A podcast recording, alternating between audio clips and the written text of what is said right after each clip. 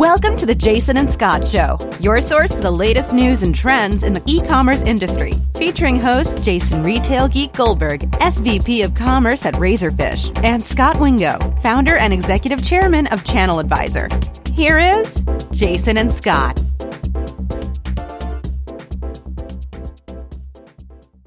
Welcome to the Jason and Scot Show. This is episode 42, being recorded on Wednesday, August 24th, 2016. I'm your host, Jason Retail Geek Goldberg, and this episode is sponsored by the National Retail Federation. Scot and I are going to be live podcasting at the NRF uh, Digital Summit this year in Dallas. That's September 26th through the 28th. In fact, we have a custom discount code for our listeners. That code is Jason ampersand Scot. So J A S O N ampersand S C O T. And if you enter that code on the shop.org website, you'll get a 10% discount on full conference fee. So uh, visit our show notes or retaildigitalsummit.nrf.com and enter that code, and we'll look forward to seeing you there. Now, as usual, I'm here with your co-host, Scot Wingo. Hey, Jason, what part of the world are you in today? I am in my home part of the world here in Chicago, Illinois.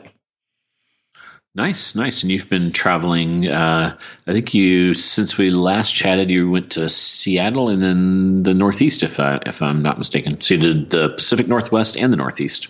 I would be flattered that you know, except that uh, we discussed it right before we went on the air, so I'm not giving you any credit. Oh, I I keep very close track of you. It's like a Where's Waldo for me. Thanks, man. But that that's true. I think I'm on. Uh, this is my eighth. Uh, I always keep track of these streaks, so I'm on eight eight uh, consecutive weeks of travel, and uh, I, I am booked for the foreseeable future. So I think my my record is about 14 weeks in a row. So hopefully we won't get to there. Uh, but I, I, was in Seattle last week, which I think we're going to talk about uh, a little bit on the show, and I was in the Northeast earlier this week. Cool. Let, us dive into it. I'm uh, eager to hear some some summaries of your trip. Uh, we thought we'd take a break this week from all the interviews and deep dives we've been doing and catch up on some of the e-commerce and retail news. And it wouldn't be a Jason and Scot news show without starting with Amazon. So, one thing I wanted to cover is that there is a rumor we're hearing from sellers that are hearing they're starting to get notified by Amazon uh, that Amazon is going to stop a popular feature of Fulfillment by Amazon program. Uh, FBA is kind of the slang that we use for for that. Uh, and I don't know if uh, listeners will be that familiar with this. So uh, you know, FBA is promoted as this way for you to make your products prime eligible, and mostly marketplace sellers utilize it. Um, but about six or seven years ago, Amazon added this feature, which was called off Amazon FBA or uh, or non Amazon FBA, depending on how you know it's been called different things. So what that does is it allows you, the retailer, uh, to send a whole pallet of things to FBA and if you overextend the inventory to FBA, and let's say you now no longer have something in your warehouse, you can actually say to Amazon, "Hey, I just got a website order, or an eBay order, or a Walmart order, etc. Um, can you fulfill that for me? It's not a it's not an Amazon order. Can you ship that uh, off of Amazon?" Um, so, you know, Amazon has been doing a lot of changes to FBA. They've they've they've kind of verbally said FBA is full. Our fulfillment centers are maxed out. They're building 18 more fulfillment centers. They've changed the economics of FBA to push back on a bunch of product just sitting there idle. Uh, and it sounds like this is another optimization where they're they're starting to do some math, I imagine, that says our fulfillment centers are are worth X, and uh, we're you know it seems like their view is the value of X is going up, and um, you know I think they've done the calculus and decided they don't they no longer want to do the fulfillment for non Amazon orders. So so that's pretty impactful uh, to a lot of our customers because you know it, it is a pretty interesting program and it, it, makes it easy for you just to kind of over send stuff to FBA because you do anticipate some some sales on other channels, uh, and it will diminish the um, you know the flexibility of FBA for, for a lot of our sellers, and they're going to have to kind of figure out a new option. The good news is most of them already have a warehouse and that kind of thing, but uh, it is going to make it a little bit tougher to manage FBA and a little more complex. Yeah, I am uh, sad to hear it. I, I hope it's not true. I suspect it probably is true. Um, the the challenge is if you can't uh, use FBA for offsite, then you have to fragment your inventory. So you have to anticipate how many sales you're going to get on your own website and through eBay and you know whatever other marketplaces and channels you're selling on and put that inventory in one warehouse and put your Amazon anticipated sales in the in the Amazon system and then of course you can sell out in one and still have inventory sitting idle in the other, which is inefficient. It's it's much better if you can aggregate all that inventory in one place and fulfill it uh, quickly and accurately to any of your customers, which to me was the big appeal of of the offsite FBA. Yeah, yeah, and um, you know, we'll, we'll, keep an eye on it. We'll let, let, folks know if this is official or not, or, or if they're just kind of maybe it's just selective to certain sellers too. Maybe some folks are too small or something like that. We, you know, again, it's kind of we definitely are hearing that sellers are being notified. I, I don't know if it's broad based or, or very specific to sellers at this point, or how you know uh, maybe it's also just the U.S. Maybe they're not going to do it in other countries. We'll we'll have to kind of keep an eye on it. But wanted to let listeners know that that's kind of percolating out there. Um, another one that's percolating, and this comes by way of GeekWire, and I'm sure you get asked this a lot, Jason. I get a lot. You know, everyone says, "What what news sites do you read for e-commerce?" And there's the usual suspects like the shop.org SmartBrief, the retail dive, recode, uh, all those kinds of guys. Uh, obviously, following you and I on Twitter is a great way to get e-commerce news. Um, but one of the sites that a lot of people I find don't follow is GeekWire, and GeekWire is interesting. It's uh, it's out of it's kind of like a TechCrunch out of Seattle, but it definitely has this Amazon angle. They must have two or three reporters that really dive into all things Amazon. So some of the most interesting news comes out of GeekWire, uh, and this week it, it's pretty interesting. So there was this. Uh, it looks like a Chinese restaurant, I think, in Seattle that. Um, got demolished, and then uh, some documents were filed with the city. And I think what caught their attention was uh, not the name of the company, but they uh, it was called Project X. It was like it's Project X. It's literally in the drawings called Project X. And I, I think you know some clever reporters like, hmm, who would do this and, and why would they call it Project X? Uh, and as they dug into it, um, you know, the the the thinking is it's probably Amazon. They test a lot of these concepts in Seattle, uh, and uh, you know what it looks like when you read the description is a drive up grocery store. So so they've they've created what uh, you know. I think this Chinese restaurant had a drive-up window and that kind of thing, and they so it's got the the physical footprint and ingress, egress, and and you know, wraparound drive-through that you would need um, for them to test this. Uh, and I thought it'd be interesting just to read this little blurb. This is from the actual document filed with the city, and it says when placing an order online, customers will schedule a specific 15-minute to two-hour pickup window. Peak time slots will sell out, which will help manage traffic flow within the customer parking adjacent to the building. When picking up purchased items, customers can either drive into a designated parking area that has eight parking stalls, where the items will be delivered to their cars, or they can walk into the retail area to pick up their items items. Customers will also be able to go to the retail room and place orders on a tablet. Walk in customers will have their products delivered to them in the retail room. So, so that's pretty interesting. And I know you, um, you know, you you spend a lot of time thinking about grocery. I'd love to think. What do you what do you think about? Let's kind of assume this is true. It seems like um, these guys did a fair amount of digging and tied everything together. Uh, what do you think about? you know, and just to kind of lay our little background down. So Amazon, when it comes to grocery, the, their heavy lift is called fresh, and that's you know 300,000 square foot facilities with refrigeration, big green trucks, the whole you know the whole enchilada. You know, to your house delivery of groceries. And then another way they kind of have come at this is um, they also have Prime Pantry, which is another attempt to kind of do some of these really heavy kind of everyday consumables, um, not necessarily groceries, but but some of the stuff you would get from the grocery, like the Tide, the uh, you know cleaning products, that kind of stuff. Uh, and then the third kind of effort on this front is Prime Now, uh, which increasingly it seems like when I use Prime Now, they're adding more and more grocery style items. Um, so this seems like even a fourth effort in this front. What what do you think about it? And um, maybe summarize for our listeners some of the other things going on in the world of grocery. Yeah. Uh, well, so I found it really interesting too. I, I, think it definitely is Amazon, and to me, the most damning thing is the architect designing the building happens to also be an architect that has done a bunch of Amazon work. Um, so the the reporters did a pretty good job of sort of tying all those those pieces together. Um, but the idea of having a drive-through pickup for grocery makes a lot of sense. So when you think about ordering groceries online, there's three ways you could get those groceries to the consumer.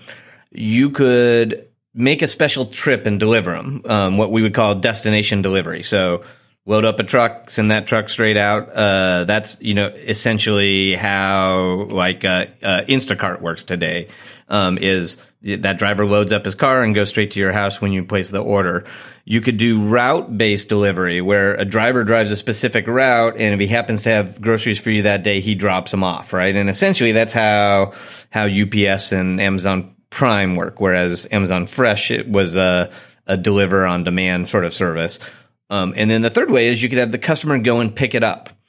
And I actually believe that the winning formula for grocery is going to be customer pickup. And the reason is, is there are very often perishables in that grocery cart. And so you cannot deliver uh, those groceries to a consumer when they're not at home like you can, you know, with most of the general merchandise that Amazon delivers via Prime.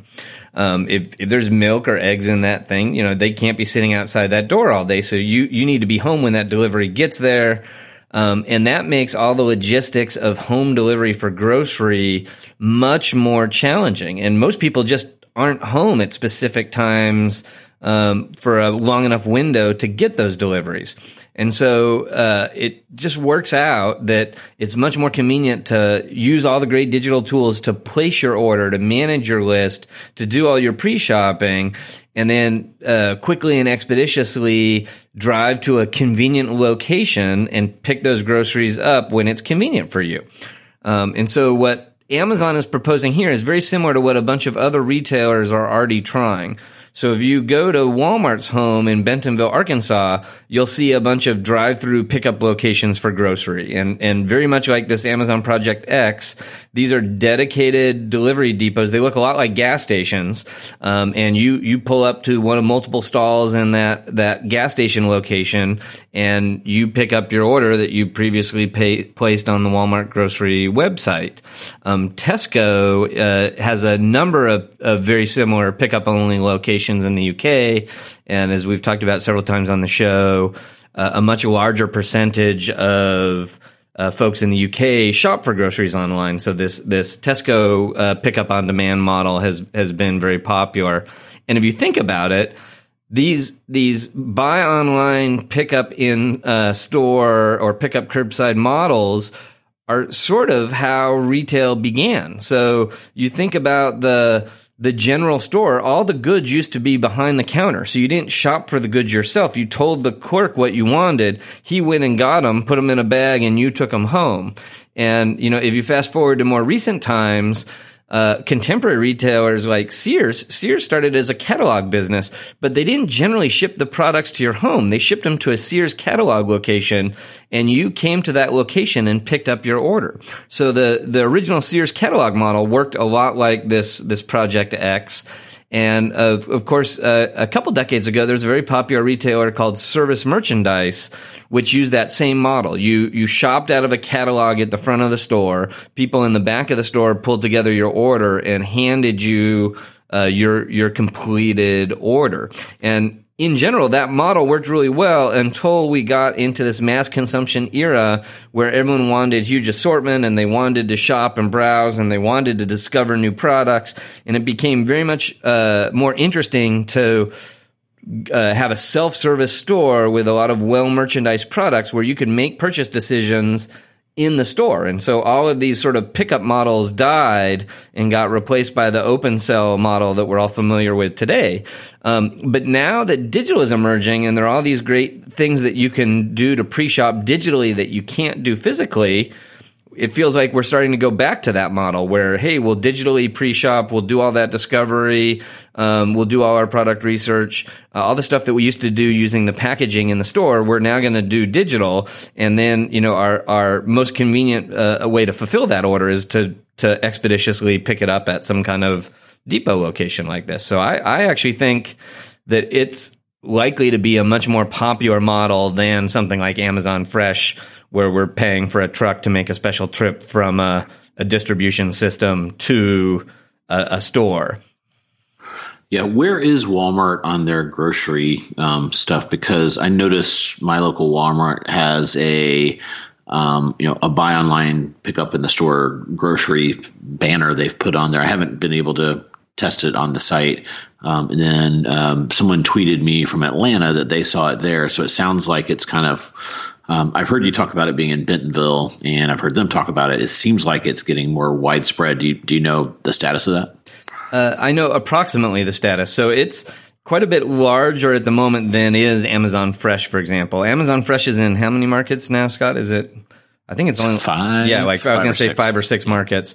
Um, so Walmart has numerous retail concepts, but the two big ones they have they have super centers, which are what you know most people think of when they think of a Walmart, and they have these Walmart neighborhood markets, which are more closer to a akin to a grocery store. So there are hundreds of these neighborhood markets in I, I want to say at least thirteen states, potentially more, and all of those neighborhood markets support buy online, pick up in store for grocery. Um, and so there, there are, there's a meaningful amount of groceries there. There's a dedicated grocery website in those states. So right now it's grocery.walmart.com. So if you were going to shop for groceries, you go to that separate URL, you'd shop for groceries. Um, in some markets, they're experimenting with home delivery, but in all markets, you can do a, a pickup in store. And depending on the test in that market, you might have to walk into the store to get your groceries. In another store, they might deliver them curbside. And in another market, they might have a a, a pickup only location, um, like we're talking about with the the Project X. And so I want to say the pickup only locations are only being piloted in a, in a couple of cities for Walmart, but the curbside pickup is very broad and in uh, many more cities than is Amazon Fresh. And then of course in the, the thousands of super centers, they have buy online pickup in store for general merchandise. And, and what's, you know, pretty big miss for Walmart at the moment is those two experiences are separate. So you want groceries, you go to one website and you pick up on the curb, and you want general merchandise, you go to another website and you pick up in the store. And obviously that's not how customers think or want to act. And so you, you can imagine that Walmart is, is in the process of merging those, those two experiences. Um, but at the moment you can travel the country and see a lot of different pilots of pickup experiences for Walmart and a bunch of other retailers. So, you know, this year, Kroger, which is the biggest standalone grocery store in the country, started launching their pickup in, um, buy online, pickup in store experience for grocery. They had been very behind in digital, and uh, this was a major initiative for them. And they they've announced some some uh, pretty shocking early results, and I think a much larger percentage of their customers are using the service than they anticipated. And of course you know, it's a, a very common model. It's over 50% of all the grocery um, orders in the UK are pick up in store in one flavor or another. Sometimes pick up in store equals a petrol station. Yeah, yeah, it's really big in the UK.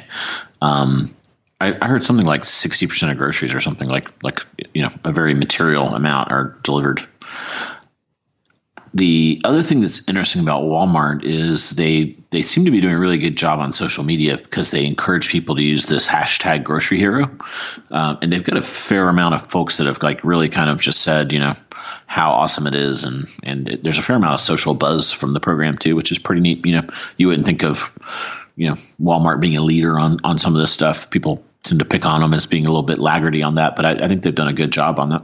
Yeah, no, I, I, I would give them credit, and I would also point out that it just, this is one of those services that is uh, life changing for customers, whether it's Walmart or anyone else. But once you get used to ordering your groceries and having these fast pickup experiences, um, for for a busy mom, that's that's a meaningful improvement in her day. Not to have to drag kids through the grocery store, um, not have to stand in line to pay, all all of those things. This this feels like one of those you know major quality of life improvements for people. So I think there are legitimately people that are just super happy with this new experience.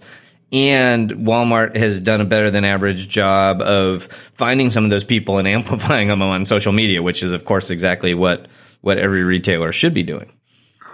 Yeah, and this is starting to get kind of a little outside of our Amazon news, but I, I, definitely, since we're kind of talking grocery, I saw a report that Kroger's testing a store format where they are adding, they're kind of becoming more of a Walmart or a Target, which is pretty interesting. And I forget the name of it. I figured you would probably know, but they're adding kind of you know, um, home improvement kind of items and just lightweight. And they, so it's like, it's a very large store and it's a third grocery and then a third, um, you know, consumable type of stuff. And then a third, which would be more starting to cover a lot of the reasons you would go to Walmart and Target. It's, it sounds like the grocery and, and non-grocery guys are on this massive collision course if, if i'm kind of yeah. reading that right I, I, think you are right all the grocery guys want to add uh, more expensive items to that cart and so they're they're really interested in all that general merchandise and all the general merchants want to uh, get the greater frequency of visits that the grocery guys have and so they're all you know rapidly adding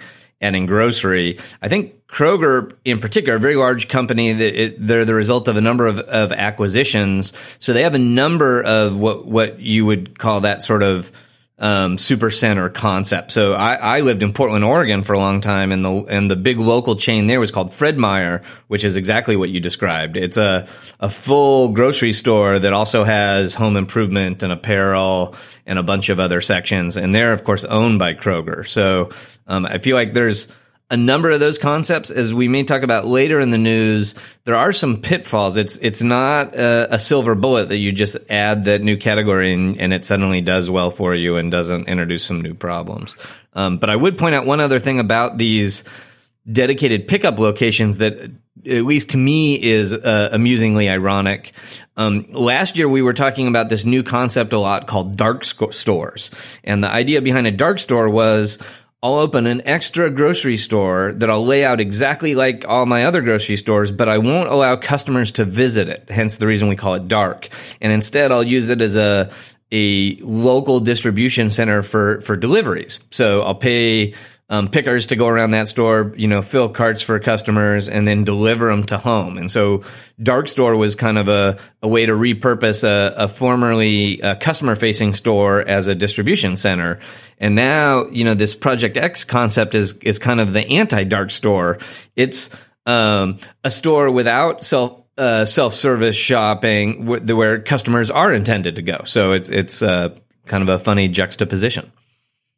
Yeah, it does remind me to your previous point of a service merchandise where there's this little retail area you go in and it's one tenth of the store, and then behind there is some, you know, magic elves that are getting your order together and bringing it forward. It, it seems like it's going to be kind of like that.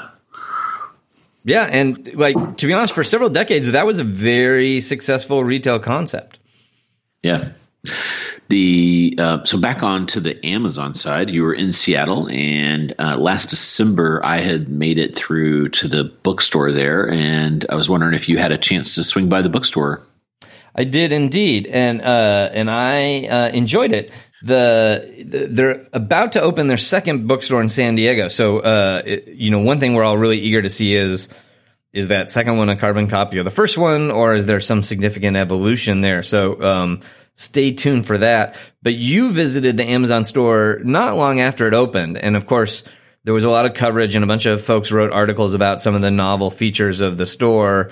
Um, but when I actually visited it, I, I noticed a couple things that I felt like hadn't gotten a lot of ink from those early visits. Um, so you, we had discussed this with Kevin Ertel brief, briefly, but one of the unique things about the Amazon store is it's cashless. So you actually can't pay with go- for goods with cash in that store. And for a lot yeah. of retailers, that would be super controversial because you know you there there are many retailers that over fifty percent of their their transactions are cash based. Even a retailer that's almost uh, that's predominantly credit card based, you would still expect to see 10 or 15% of your rings be cash. And so, um, it's interesting that Amazon chose to forego that. And I'm now starting to get questions from other clients about doing cashless stores. And part of the, the thing here is, uh, you have a traditional retail footprint and you're maybe going to experiment with a new smaller footprint that you can put in locations you couldn't put your traditional stores. So you start thinking about, you know, what can I downsize in this smaller location? Um, there's a lot of hassle with dealing with cash. So if I don't have to have that cash drawer, if I don't have to have the Brinks truck come to the store every week, if I don't have to have the safe, um, it could be very appealing. And so I, you know, I think Amazon was sort of a pioneer in this, but it's really triggered a bunch of other retailers that are exploring cashless stores for their new store concept. So I think that's going to be interesting to follow. Yeah, and then you can also have that more Apple-like experience where the checkout can be a little more fluid, and you can have wandering people checking you out and stuff like that when you get rid of cash. Exactly. Do Apple stores take cash? I've never tried. Yes, they do. Um, but is, is it like back in the geek section and like there's only one little cash drawer or something like that? Yeah, there's there generally is like one in the big stores there could be several, but there's generally at least one cash drawer in the store, and so you you know anyone will help you, and if you say I want to pay with cash, they're they're either going to walk you over to that drawer or they're going to take your payment, go there, tender your your cash, and and uh, and bring back your your uh, your change. Um, so so Apple, and I would love to know what the percentage of transactions that are cash in Apple. Obviously, they're pretty high AOV, so you you would think that that's a pretty low percentage of of cash transactions. But you know, you think about all the tourism and and other things, and and uh, they appear to still see value in taking cash. Um, but you're absolutely right. When you go cashless, you're almost certainly going to go to some flavor of mobile point of sale, and then you can have those sales associates you know, out in the aisle, you know, working shoulder to shoulder collaboratively with customers instead of this sort of adversarial system you set up when you put the customer across the table from the sales associate and um, and a, a, bunch of good things happen. Uh, one of the things that I that Amazon has done to mitigate the fact that they won't take cash is they have implemented um, paying with your Amazon account in the store. And so we we talked a little bit about this in our last show, the deep dive in mobile payments. Uh, the Amazon payments can't be used in any other stores, but in this one Amazon store, you can use your mobile phone to uh, make a payment, and it comes out of the the payment cards that you have on file at Amazon. Um, and so I was eager to see how that worked. And um, in practice, I have to be honest, it's a little more clunky than any of the other mobile payment uh, wallets that we've seen. So if you'll remember from last week's show, we talked there's a bunch of mobile payment systems that use the camera in your phone. So the phone camera takes a picture of like a QR code in the store. And so uh, Walmart Pay, for example, uses uh, that model. Um, and then there's a bunch of places that use a camera in the cash register. So Starbucks is a great example of the camera being built into the cash register, and they take a picture of the QR code that's on your phone. So Amazon has taken the worst of both worlds, and they require to use the camera in the phone and at the cash register. So you you launch the the Amazon app, the the same uh, app you would use to shop, and you turn on the scanner that you would use to scan a barcode in the store and see a price, for example, and you aim that scanner at a QR code on the cash register, and a QR code pops up on your phone that the sales associate then needs to scan on your um, off of your phone, and then it automatically takes the money out of whatever your default payment system is. So if you have multiple cards in your Amazon account, you don't get to pick which one to use. It just uses the default one. And if there's a problem with that, then the transaction won't go through. So hmm. I thought it was interesting that they were trying to implement mobile payments. Like it definitely doesn't feel like a completely baked and certainly doesn't feel like competitively low friction with a lot of the other payment systems out there. Yeah, when you ask, did they like sigh and say, "Okay, well," or, or yeah? Did so they I, did they I offer ask, it freely, or were they like, "Don't you have a credit card?" I, I, I, mean, a little bit. Like I, I asked, like, are people using it? And they said that predominantly when people ask to pay with cash, and they uh, and they don't have, you know, they say, "I'm sorry, we don't accept cash." We say, "Do you have an Amazon account?" And then they say yes, and so we talk them through using the payment method as sort of a save the sale. Um, and I, you know, I ask if customers found it easy, um, because obviously I didn't think it was sort of best in class. And they said that, you know, they, they have to do a fair amount of education for the first transaction, but then, you know, repeat customers, uh, tend, tended to do better. Got it. Did you like the way they integrate some of the online content into the store? I did. We've talked about uh, from your visit. Like one of my favorite things is they print ratings and reviews on the fact tags that they have on all the products, and they even have displays that are merchandised by the reviews. So like here's all our you know 4.3 star or better products in this category, for example, um, which I thought was a really smart way to use social proof in the store. Um, what I hadn't heard that was kind of cool is they have some even more novel versions of social proof. So when you read a book on a Kindle, one of the great features is that you can highlight passages that are interesting to you, and then you can actually download a text file with all the passages you've highlighted. And so that gives Amazon this great unique data stream. Um, they know which passages readers found interesting in a particular book. They can see that, hey, 10,000 people uh, highlighted this same passage in this book. Um, and if you think about it, that's, that's a really powerful data set. And they actually use that data on signage in the store. So they print the most popular passages from books as a sign and put it next to that book. And at the bottom of that quote, it says something like 10,000 Kindle users highlighted this this passage. So letting you know that this is a very popular book and that was a popular passage. Um, and so I thought that was sort of a clever merchandising system. Um, they also are using Kindles as signage in the aisles in the store. So, you know, the uh, one of the things we talked about that's unique about this store uh, compared to any other bookstore is a normal bookstore is going to try to fit as many books as they can in the store, and so they're going to put most of the books spine out because that's more space efficient, and they're only going to f- have books facing out that are sort of the promoted books, um, and so. Amazon has said, no, no, no, we're going to uh, promote every book in the store face out. So there's a whole facing for every single book, which means you can fit far less books in the same amount of square footage. Um, but what they have done is several places on each gondola, instead of having a book, they'll have a, a Kindle. Um, and they'll have a a particular book loaded on that Kindle, um, and so you can actually browse that book and try that Kindle sort of in aisle, um, and they they use that as a a mechanism to you know get get people trying the Kindle that maybe weren't looking for Kindle, but instead were looking for a book, which is sort of clever because the you know, there is a Kindle display in the store, but you would have to sort of know you were interested in a Kindle to go to that display. Yeah, it's kind of like digital tags, like the most expensive way you could probably do digital tags, but hey, they make the Kindle, so it's probably not a big deal for them. I am here to tell you there are more expensive digital tags than Kindles. so it's really? on the more wow. expensive side, but you're exactly right. Like as the manufacturer, it's probably less expensive for them and it and it works as a pretty good digital fact tag. Um, and then the last thing uh, that I found interesting in the store is a new feature that probably wasn't in the store when you visited.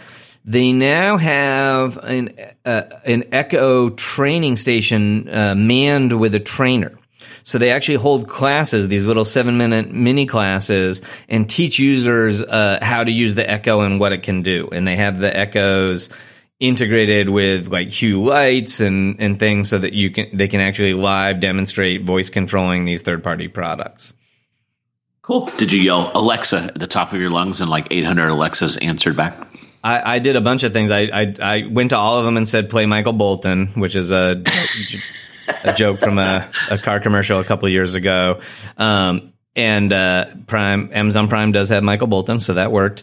Um, and uh, you know, we did a bunch of those things. But I have to say, the store uh, trainer got me better than I got him because I was standing at a self service Echo display. And all of a sudden, the Echo starts uh, making an announcement. It says, There will be an Echo training class in 30 seconds. Come to the desk if you want to get trained. And I'm like, Oh man, Amazon's done something really cool here. They've written a skill um, to be sort of a audio digital sign to make announcements and things in the store. And I thought like, you know, that this was like this automated system and they had written custom software to make all these announcements. And of course, it was just the dude behind the counter with the remote saying, Simon says, um, which was, clever. yeah, it was, it was clever of him and it was effective. It, uh, it got me to take a class. Mm, cool. And then in the class, what do they do? They just walk you through the basics, like how to use a verb and all that stuff. Or? Yeah, it's pretty rudimentary. Like, I, you know, you always wonder, like, will you discover something you didn't already know? Um, and in this case, I didn't. I mean, it was it was pretty basic stuff. But for most people that don't understand the concept of the echo, uh, it's a useful introduction, and a lot of people are going to appreciate uh, the human uh, interaction with with uh, getting sort of onboarded to the product, and it's going to be much more effective than just a self service display. So I, I, thought that was a smart idea. Um, I did again. This they have one store, so I asked the guy, "Are you a special employee that does the training? Or are you just someone that works in the store?" He says, "I don't work in the store. I actually work for Amazon, and you know they just asked me to come in for the weekend and do this." And I'm like, "Oh, great! What do you do for Amazon?" And he he looks at me and goes, "That's a secret." So I'm uh, not an uncommon answer at Amazon, but but uh, it, hopefully one day we'll figure out what what uh, project he was working on. Hmm, he's probably one of the 1,000 people they have thinking about machine learning. Or I was, I'm thinking he, he might be one of the guys on, in the Project X store. Who knows? Mm, could be, yeah. One interesting uh, tidbit since we're on Amazon news, uh, I guess a couple interesting. Things. So one thing is they disclosed, and this zipped by, and I haven't seen anyone really pick up on it, but in the Q2 earnings call, um, they said that there are now 1,900 skills for Alexa. Uh, and that's you know when when you and I last talked about the Echo, the the store was really poorly done, but you could at least it told you how many skills there were. And I think when they dumped that, they were at 500, and then now they have a fancy new because of our recommendation, of course, they have a fancy new way, and the skills are better organized, and they have like effectively an app store for skills.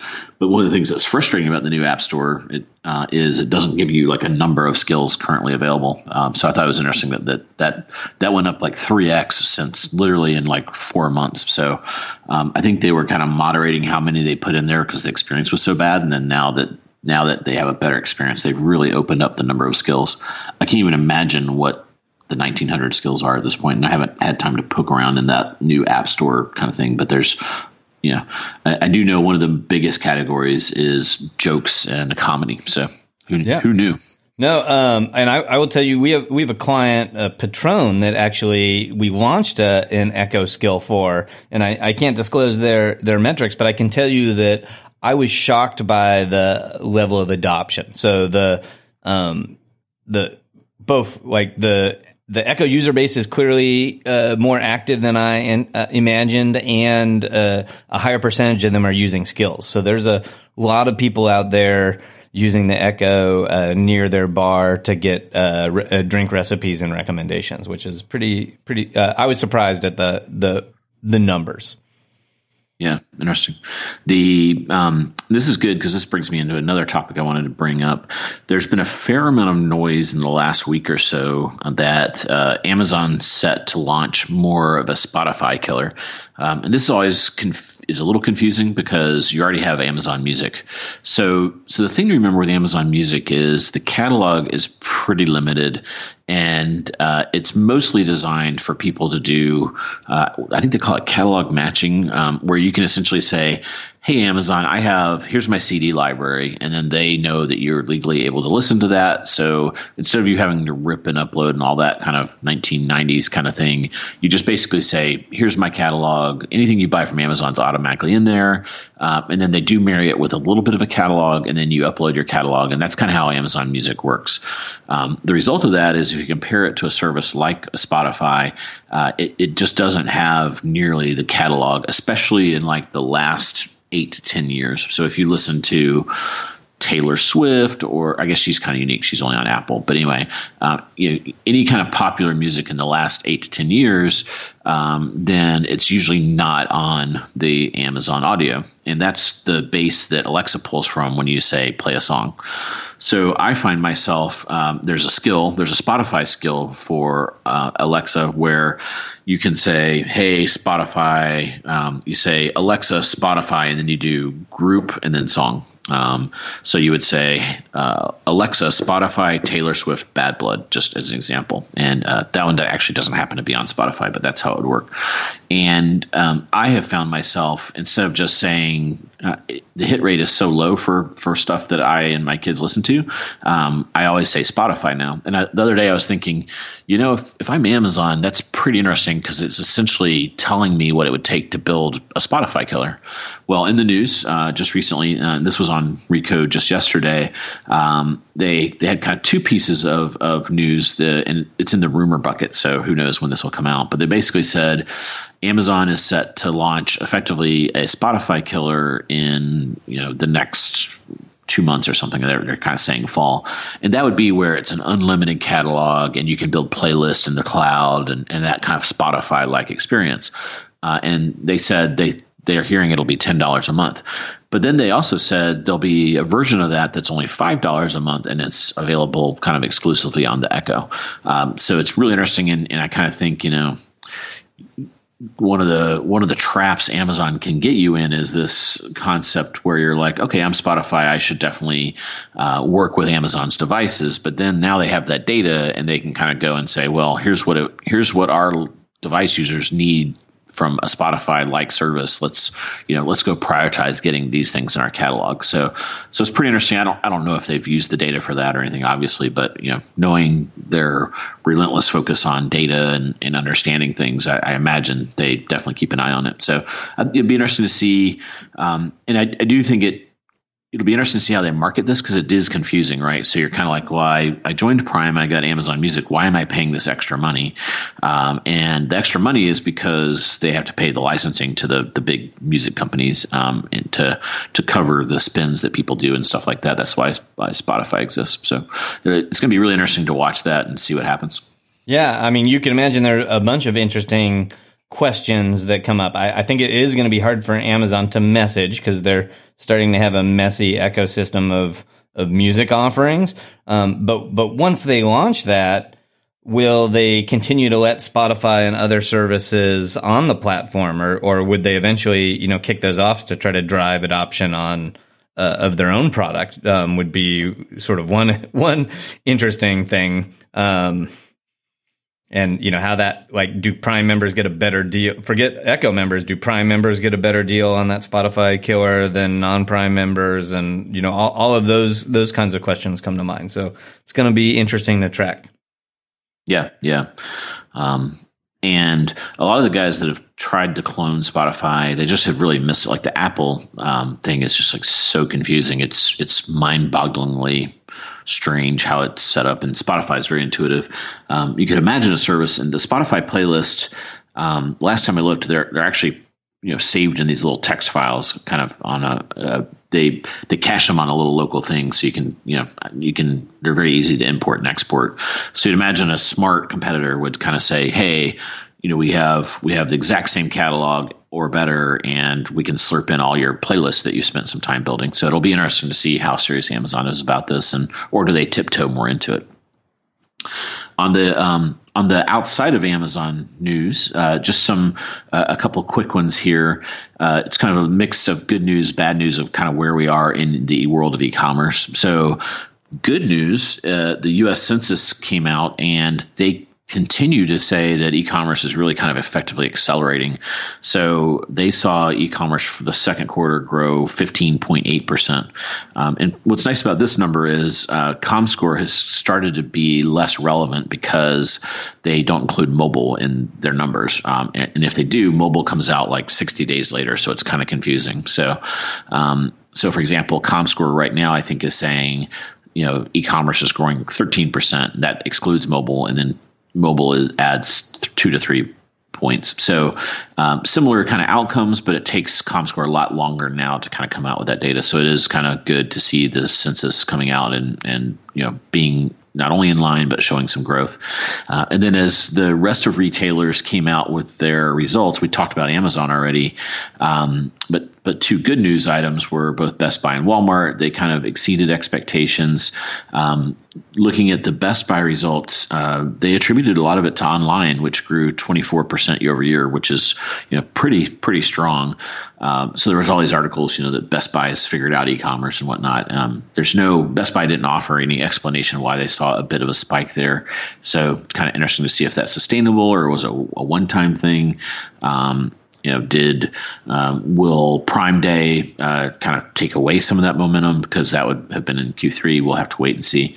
Uh, Walmart came uh, exceeded expectations, where some of the things it seems like they're doing in the retail side is working. Their same store sales um, improved 1.6 percent, um, and that's after some pretty kind of flat or negative numbers. So so everyone was excited about that e-commerce was still a little sluggish. It was 11.8, but I believe that was an improvement from the Q1 number, so they saw a little bit of an uptick there. Um, the surprise uh, of this kind of set of results was Target, and they they saw their same store sales decelerate one one percentage, and e-commerce grew 16 percent. So, and I think that's a tick down from kind of where they were uh, previously. So, an interesting kind of mixed set of results there, and, and hard to kind of parse through, you know, why you know why is Target struggling and kind of Best Buy is doing well. It, it's it's not entirely clear, but um, within there, the whole picture, uh, it looks like the good news for us in the industry um, uh, is that overall e-commerce is kind of trending towards the 16% growth rate, which you like to hear going into the holiday. Absolutely, the sort of uh, I like to try to unpack a little bit of that and at least speculate on what's going on behind some of those numbers. Um, the the Best Buy number, it seems like you know there are two interesting things. The number one, the uh, the e-commerce growth was probably related to more aggressive free shipping. So they they you know did offer free shipping in a lower threshold, um, and uh, as as we've talked about numerous times on this show, customers expect free shipping. So when you when you ship for free, you sell more. Um, so that certainly helped them. But the the bigger macro thing at Best Buy that's interesting is digital disruption is over at Best Buy. So the they've already lived through it, and so their their baseline now is a world in which most people shop for consumers online, and so the they're not being as negatively impacted by like people suddenly shopping for TVs on Amazon, right? Like that's that's already cooked into their numbers, and so they actually had a nice quarter, whereas some of these other retailers that are in categories that are you know much much less mature in their their digital shopping like they're writing off a lot of the, their bad numbers to this this digital disruption and Amazon and others taking their business away. Um, so sort of a funny juxtaposition of, of Best Buy and the general merchants. Um, Walmart, it, it, was an interesting story that you know that it, uh, they they actually had very fast e-commerce growth um, for most of the last three years because you know really three years ago they weren't a very significant e-commerce player. Now they're the second largest e-commerce site in the U.S. Um, the you know so most of the time they've been outgrowing Amazon. Uh, you know then these last couple of quarters we've really seen their growth decelerate. A lot of people think they bought Jet you know largely to jumpstart that, and then you know they got a nice little growth kiss even before the jet acquisition could have had any effect. So, so probably encouraging for Walmart. And then at Target, um, it, it's uh, the most interesting challenge of, of, all. They their e-commerce also started at a low base and has been growing very fast, and it continued to grow again. You know, sixteen percent. It it uh, like slightly outperformed the industry average. Uh, and a ton of their growth has been attributed to the fact that they keep getting more aggressive about their free shipping. But the bigger endemic problem at Target that we alluded to earlier is uh, that Target's traffic is actually down. Um, so their their same store sales were down 1.1 percent. Uh, traffic in the stores was down like two percent. And part of the challenge was that that in their current um, strategy, they've really focused on uh, five marquee product categories and de-emphasize some of the other categories. And one of those is these like um, uh, particularly nutritious uh, grocery items. But so sales of the rest of grocery has declined for them, and they're really struggling to win as a grocery store. And you know, a lot of their locations aren't as convenient in and out as grocery stores, and so they they opened, you know, gr- they added grocery to all these stores in the hopes of driving a lot more traffic. Um, and now they're they're they're seeing their traffic actually go down. So that's a really worrisome sign at, at Target that they're going to have to figure out a solution to. Hmm. Interesting. Do you think they stick with grocery or ultimately need to bail on it? I think there's a version of grocery that they need to stick to, but you know, they, they're all going to have to figure out what works for them. Like, do they need the full assortment? Do they need items that you can't find? Right now, they're in this weird place. They're not as convenient as a Kroger and they're not as premium as a Whole Foods, right? Um, mm-hmm. and so they need to figure out what's right for the target guest. And, you know, the same will go for pickup. We're, we talked a lot about that grocery pickup experiment. Part of the reason they're all doing pilots is the, the method of delivery that's most can uh, that resonates best with the target guest may be very different than a Walmart shopper or a Whole Food shopper, and so each of these concepts is going to need to figure out what works best for them. Um, so moving on from grocery, uh, another little news tidbit we saw. This is sort of closing the loop on some uh, earlier news. Um, but earlier in the year, uh, Bed Bath and Beyond bought One Kings Lane, which was uh, an, another one. You know, one of these uh, e-commerce exits, and at the time they did not disclose the price. Um, but the, there was a very ominous quote from Bed Bath and Beyond, which was the price was not material, um, which never uh, is a sign that it was a good exit. yeah. When, um, but so uh, we've we've now heard that the price was probably something like thirty million dollars, right? And that's a you know company that was formerly valued at close to a billion dollars. I think they had like a they they raised some cash at a nine hundred million valuation, um, and you know less than two years later they're they're they're selling to Bed Bath and Beyond at a not material thirty million dollars. So. Um, well, we've had some great exits this quarter. Like that one's a little a little dicey. And uh, the the first thing I thought of when I read that is you think back. Um, they had a very well regarded uh, president, um, Doug Mack, who surprisingly left while they were still getting high valuations and a lot of favorable buzz. And he left for a parallel job at uh, Fanatics. And at the time, everyone was scratching their head, going, "Huh, that's that's very odd. I wonder what the backstory was." Um, and uh, now, now, it seems like uh, he he might have been very prescient uh, about the long term prospects for that business. Yeah, the the one thing I'm curious about is what their revenue run rate was because it just seems you know really really low. So so I think maybe you know it, it must have been on declining kind of thing. It wasn't just flat; it had to be kind of on a you know a very downward trajectory. So interesting to see that some of these models just kind of lose steam and, and collapse, and um, you know other ones seemed to to like Dollar Shave Club go the other way. So um, one kind of in the makes you a little bit sad department. Uh, there's a lot of reports. This came out, I heard on CNBC this morning, and now uh, I've seen like several articles on this, kind of speculating has Pokemon Go peaked? Um, and I certainly I travel around a fair amount, not as much as you, but um, I don't see it in the you know the data. I've I've been I was in New York and there was literally like 800 people by Central Park. Uh, if you go, you know, certain areas of Boston and other other, I was in Washington D.C. the other day, and I was near a um, a park, and there was, you know, there's literally crowds of people out still looking for Pokemon.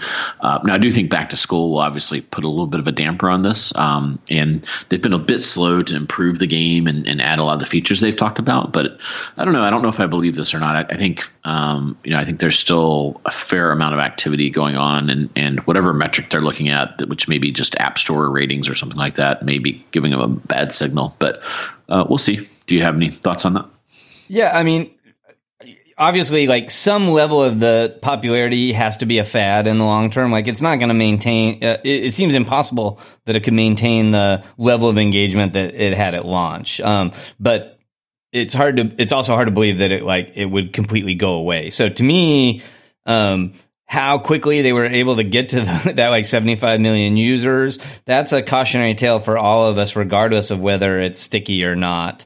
Um, i you know as i travel i have to tell you anecdotally like i still do see people playing it quite a bit. Uh, i watch um, uh, HBO's Hard Knocks and the like football players at training camp are are like running around trying to catch Pokemon um, on the show.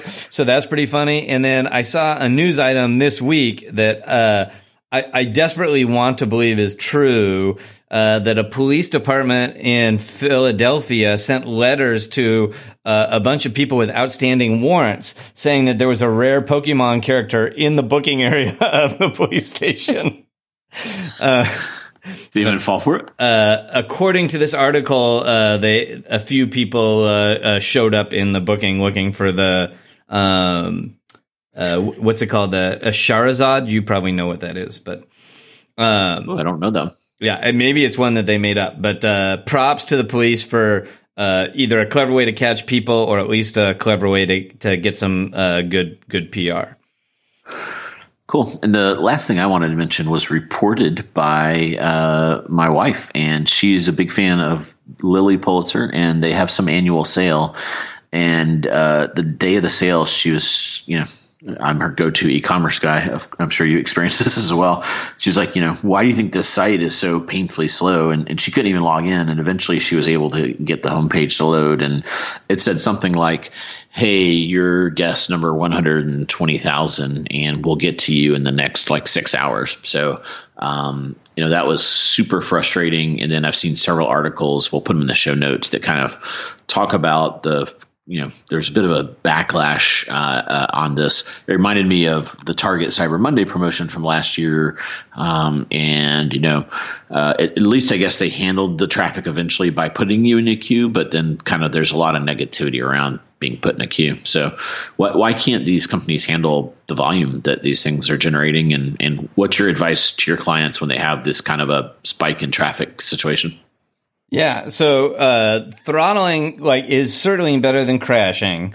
Um, but it, it's never going to be a very good customer experience. And it sounds like Lilly Pulitzer even probably didn't do a, a particularly useful version of throttling. So telling people how many people are in that queue is actually not very helpful unless those those people also know approximately how many people they're they're processing per minute, right? Like so I would rather know that it's going to be a 10 minute wait before I can check out than that I'm 56,000 in the queue. And um, so you know certainly if you have to throttle you you want to give a good user experience and and uh, tell people how uh, how long they're going to have to wait and what the alternatives are if there are any alternatives. Um, but obviously what what you more want to do is avoid uh, the need to throttle. So there's all the sort of classic um, peak readiness activities that you'd go in, and you know today uh, it's a very well known discipline to simulate that traffic on your systems and be able to sort of ascertain where your deficiencies are and fix those deficiencies so you're not surprised. Um, but the and obviously a, a lot of uh, tools are out there now to sort of elastically scale to that demand. So you know, even if you're hosting your own site, there are now a lot of technologies to let you um, sort of get extra server capacity from AWS or others uh, to help you to manage those peaks and sort of geographically disperse that. Um, all of the the the caching solutions out there are much more robust. The CDNs that that uh, are available to e-commerce sites today are much more robust, and they have a lot of clever features that can help um, mitigate uh, the need to cache. Um, or mitigate the need to, to throttle users. But the, the big thing that we think about today is thinking about the user engineering to avoid uh, those peaks all coming in at once. Um, and so, you know, thinking about things like um, launching the sale at a different time of day in different regions of the country and, and sort of geofencing when the sale launches. Um, promoting different products on the homepage or on the, you know, promoting different products in the sale uh, to different users so that you don't create all the uh, the demand on on a few product detail pages or you know have all the transactions coming in at the same time. And i, I think i told you an example uh, earlier offline of a retailer that had a huge popular annual sale. And by accident they sort of trained all the users to come to the site the day before put all the items they wanted to buy in the cart. And then, you know, not only was all their volume on one day, all, all their volume was on one minute at exactly midnight when everyone logged into the site and clicked checkout. Um, and you know, so one of the things you have to do if you're that retailer is not necessarily build a site that can support all your users buying a product in the same minute, but change the user experience so that people are shopping throughout the day and don't feel like they're missing out if they shop two hours later than if they shop at the first hour and sort of just change the user experience to sort of spread that volume out to a more manageable load throughout the day. Um, so I'm going to leave you though with one tip for how to shop on those sites. Um, even when the retailer hasn't done a good job of keeping up with demand. Um, as we talked about on our mobile deep dive, a large percentage of retailers still are uh, have different solutions for their mobile um, e-commerce and for their desktop e-commerce. So when your wife called you and said that she was long in the queue on the desktop site, um, you should have suggested that she try to log in uh, on the mobile site, and she may have actually hit an entirely different server with an entirely different um, throttling mechanism. And if that didn't work and Lilly Pulitzer offered an app, it's almost certain that the app used a different mechanism and a different transaction engine. And so, uh, the thing I always advise people, and this is particularly true of like Apple when they launch the iPhone, um, is know all of those touch points into that that uh, business and try them all. Like try the try the desktop website, try the mobile app, try try the mobile website, and you may find that one of them uh, is under less load than the others. Awesome. That's really good advice. I, I think we tried mobile web, but not app. So we'll definitely hit that next year this time. Cool. Hope, hopefully that goes away because uh, retailers get a lot better at, at doing all these things. But but for now, uh, it unfortunately works. Um, so with that, we have perfectly used up the hour of time that uh, that our listeners have allotted, um, and uh, we're gonna have to wrap up this show. Yeah, one quick message before we go. Just want to remind folks from our sponsor, NRF, that Jason are going to be, we're going to be doing a lot. So not only are we going to be live podcasting two kind of summary podcasts, but we're going to be doing a lot of interviews live, it turns out, uh, at nrfshop.org. And that's the Digital Summit uh, 2016, which is going to be in Dallas this year, September 26th to 28th. And we do have a custom discount code. If you use Jason ampersand Scot, you'll get that 10% discount. Check the show notes for details, and we really appreciate you listening to the show. Until next week, happy commercing, everyone.